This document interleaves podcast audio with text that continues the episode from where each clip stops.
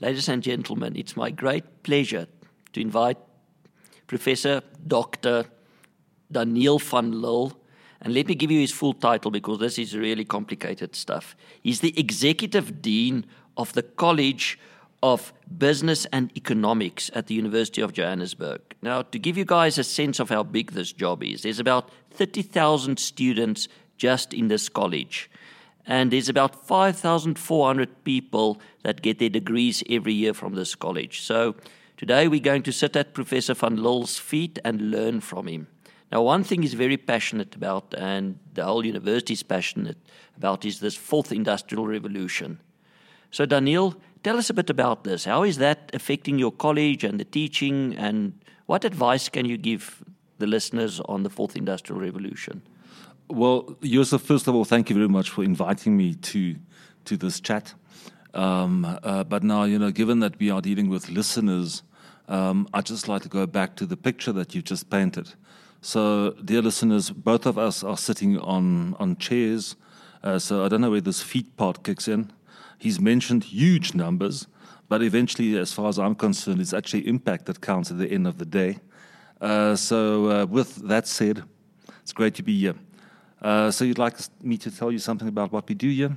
Yes, that would be nice. But okay. link it to the fourth industrial revolution because we at Standard Bank, that's our big thing is we going digital, the country is changing, the world is changing, and our biggest problem are skills. Okay. And how do we get skills for this new revolution, for this new world? Good. Okay. Well, thank you. Uh, see that you are posting questions faster than I could have answered. So let's go, just go back to the first question. Um, I think you can. Uh, UJ is is a, a, relatively young university, about 15, 16 years old, and we have made remarkable progress over the last decade, especially as we move it into the continental and in the international space. And uh, around about five years ago, the university said, "Well, if, let's consolidate our strengths," and this is how the College of Business and Economics uh, came to the fore. And it's actually uh, the result of joining the former Faculty of Management and the former Faculty of Economic and Financial Sciences. So we are now focusing our collective effort in the future. And it makes perfect sense if you think in the past these were two very competitive faculties competing with each other. However, in the bigger picture, we have now evolved from being two oil tankers towards a fleet of very agile ships. And what bounds us is the coordinates that we are going to. So, what are these coordinates or our common direction? So, it is our purpose is absolutely to uh, develop critical thinkers, problem solvers who serve economics and business and society at large. And we tackle serious challenges. And uh, we try our very best to, to integrate the continental and the local realities. And uh, what happens in business pretty much happens here as well. And um, so my key job is my, my job description would be is I read out names for a living at graduations. In March we have 19 graduations coming up, uh, just for the college. And every time that I read out a name, I ask myself, is that truly a great graduate? Uh, and a great graduate is somebody who would probably be able to take their basic skill set and reinvent themselves in the first five years of their career. And that kind of level of agility, of, of, of emotional and mental and hands on agility, is something which I think the new world in which we found ourselves, uh, where technology is an enabler, is of tremendous value. And this is the common theme that runs through whatever we do, whatever we teach, uh, whatever search we have for the truth, research regarding the search for truth. And in all our work with, with industry and, and, the, well, actually both the public and the private sector. Was that long enough for a, for an answer? I think that was even a bit short for you, Daniel. no, that's, that was great. I think the problem we as industry struggle with is the technology moves so fast that we don't hire for technology anymore because that stuff you can learn on the job. But what we're looking for are, in a way, critical thinking. And but there's something different, and I don't know what to put my hands. An enthusiasm, a spunk, and mm. to create that is hard. And how does universities play into that? How do you create those skills of the future or that I like it almost to think of people of the future. It's not so much the skills anymore. Well, I think I think there was um, the point. Yeah, I, t- I take your point that whatever is repetitive uh, can probably be done by a machine, and I think at about a five percent of of the cost. Um, so there's no doubt about this. And I mean, just broadly, the accounting profession. This is one of the uh, serious issues that are kind of being debated and explored. And SAICA, for example, is doing fantastic work now together with us on kind of redefining the profession and uh, taking it, and, and that actually happens across across the disciplines that we serve. So I think, um, yeah, I think let's go to thinking. Uh, people always refer to critical thinking, and when you uh, read the uh, World Bank reports, World Economic Forum reports, uh, you always see the same kind of 10, you know, these are the top 10 skills of the future in the changing world of work. But when you actually start to ask now, what the hell does it mean? It's kind of difficult to make sense of it because it's fine to list 10 things, but how do you make it work? That's kind of what, what we argue kind of now. So broadly for us, it's, it's your ability to think. Um, and, and in my view, there are three levels or stages of thinking. And the first one is creative thinking and uh, not not everybody is, is equally creative. I mean, just compare you and me, for example, and uh, and uh, and I haven't mentioned any names or categories here. Uh, it's it's it's, but you can a aware makes me, people more aware of seeing things in a different way.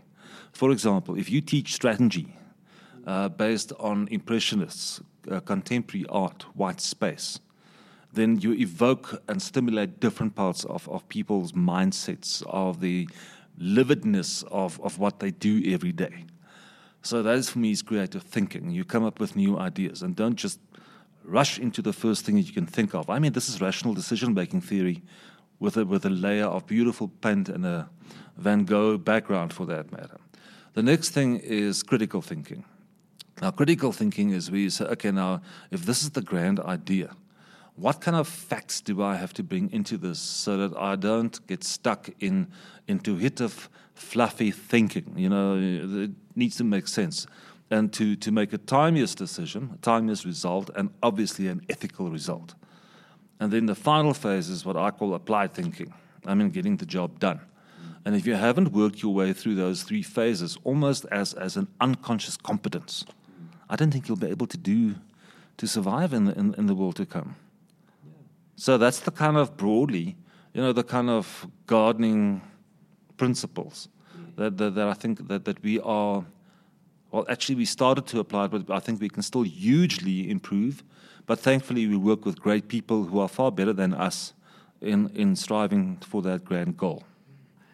So, before we get to gardening, you guys did really well in the world rankings for universities. And I was thinking, that stuff doesn't happen overnight. And you've been here a very long time. What were the management lessons or things we as an industry can learn from you? How to get your ratings up? How to because we are measured by financial success. You are measured by a different set of metrics. What leadership skills or management things did you do to actually get to that point? It's interesting in, in, in the way in which you phrase your questions that you refer to industry and to us being the university, a university, uh, doing things differently and being measured on a different scale of metrics. So, my view on this is if you haven't got money in your piggy bank, you will not be able to run an organization. True. So, what we do we have a public mandate? That's mm. for sure. Yeah. And about a third of our revenue is based on taxpayers' money. Sure. Uh, yeah, because okay. it, it, the business model has shifted tremendously. And a faculty like or college like ours is run like a division. Mm. And it accounts for about 40% of UJ's core business. Sure. So you can imagine, uh, I know exactly what the bottom line is and what the overheads are and what the payroll looks like and whether the payroll is productive and all kinds of metrics. But the key thing is not to get stuck in that, but to always ask yourself, what, how do you serve the people and best? How do I serve you best? And how would you would you be able to send the people that you love to this university and put them in our care? Is your investment in terms of love and in terms of money going to return a dividend? Um, that's what we are concerned about. Now, given this background, let's get back to this rankings story. Um, a ranking, um, I think the listeners might find it interesting. Uh, we all know that people play in different leagues, and uh, the Olympics tells us, and we all know about leagues in sport. You get the same kind of thing in higher education as well, uh, and it's worldwide. So there are various ranking agencies, and what they do is they look at different things and they measure it. And when the results come out on an annual basis, it gives you a sense of where do you, how do you perform relative to your peers. And the whole issue is not to chase a ranking, because then you'll end up bankrupt and doing something for the sake of doing something, but rather see how do you compare to others and where are your strengths. And do you sufficiently capitalize on those strengths? And are you actually working and struggling with your weaknesses? That's kind of what it's about. So, um, about five years ago, we said, okay, well, this is interesting. We have done a lot of investment, uh, money wise and, and talent wise, uh, into being growing into a great university. But how are we actually doing? I mean, this is as straightforward as monitoring evaluation, balance scorecard in, in strategy. So uh, we put our names, our, our, hands up, said, "Hello, we are here. Uh, please rate us." And we were very surprised. And slowly but surely, the university has started to come to the fore. And UJ is now in the Times Higher Education System, for example, ranked under the top 100. Now, what about is the college? Worldwide or South Worldwide. Oh, okay, that's very good. Uh, yes. So, in in that's we kind of feature in the big five in the country and in the continent. Uh, but what about the College of Business and Economics? Because this is now obviously the garden that I'm responsible for, um, and I'm pretty much interested in how we are comparing uh, to our peers. So we are about in, in business and management studies about third in the continent, third, fourth position. Um, in terms of accounting and finance, same. Uh, in terms of um, uh, marketing management, we're currently number one in the continent. Uh, in terms of tourism and hospitality, we're number one in the continent and 20th in the world. Uh, that's kind of pretty much a significant one. So it's, it sounds fantastic, but let's be realistic about it. When you play in the global picture, it's almost like having put your toe into the arena. And now, if you go from toe into the arena towards ankle in the arena, you have to triple your operating capital in order to be competitive. And I mean, there are multiple priorities, like in any industry. So, how are we getting there? Um, how do you actually activate the, the creative thinking, the, the agility of, of your colleagues? How do you evoke talent towards that purpose? So, you see, these are not management lessons, these are actually straightforward leadership lessons and I think it's interesting when I when I listen to interviews of, of and business reviews and read and whatever, I see there's a common thread running through this, and it's really about recognizing people's strengths. It's again gardening. I'm not a hunter. I'm a gardener by my very nature, and uh, there are many natural or many ecological kind of lessons that we can take the key thing is are you willing to learn and to admit that you don't know everything? In fact, the, the more you get to know, the, the more you realize, oh my goodness me, still a long way to go. I have probably, over the last two years, uh, got rid of about at least 40% of what I knew because I thought it was redundant and had to reskill in a number of areas. And thankfully, I work with people who are very clever and know far more, more than I do. So I reach out and ask, so that's probably, you know, eat humble pie, swallow your pride, and get the job done. That stuff. That stuff. It is. And you kind of need to know who you are. Otherwise, you end up being nothing more than a glorified Christmas cake, you know, lots of marzipan around and nothing inside. But then the cracks quickly show. Daniel, one of the other things you've referred to throughout this talk is gardening. and you before we start recording, you said that's your great passion and your hobby. And in between, you've brought lessons out of gardening that applies to to leadership. What are those type of things that gardening taught you about leadership? Okay, well, okay. Well, first of all, I think let's go to the purpose here. Uh, that's if, if I don't get into my garden, I, I will not stay sane. It's it's my way of you know clearing my head. I'm a bit slow by my nature and, and by nature, and so I need to kind of work to enable the octopus here in, in this frontal parts to process the files and to get the filing done and so on. Uh, and, and, and I love growing things. It's, it's for me the best thing ever is, is I, I, I respect old trees. Uh, but and, and any plant that has been around longer than I've been is for me uh, well, actually, any form of life is, is uh, I respect life. So I think the first thing that, that my garden has taught me, and I'll try to relate this then to leadership, is uh, whatever you do, whatever you plant, you have to prepare, prepare the soil first. Otherwise, you're bound to fail. Um, and the same thing with an organization. Uh, don't get these wonderful seedlings or seeds and plant them in unprepared soil. It's fine. But after a week or two, they will wilt and they will die. So think things through to the point of you know, creative thinking, critical thinking, applied thinking. That for me is preparing the soil. And if you haven't done it, you're going to end up with a hell of a loss. Uh, the second thing is now where do you get the stuff from with which you will kind of now improve the soil, which is compost. And so I never throw anything away. I don't th- throw leaves away uh, or twigs. Um, I actually walk around with my cutters, and I cut everything fine, and I prepare the soil. So I have a huge mulch. Actually, the frogs have returned. I've got all kinds of interesting insects that have returned, uh, having followed that kind of technique. Now, what does it? How does it relate to an organization? We all make mistakes. I think there's a very contingent word called we all screw up. Mm. But I can't see what that has got to do with the tool set, so I, I still have to figure that one out. Um, but you never throw your mistakes away, you process them. Mm. You make them part of your unconscious competence. You learn from them and you move on. Mm. I mean, none of us are born with a driver's license. You work through those Peter Zinger's phases of learning.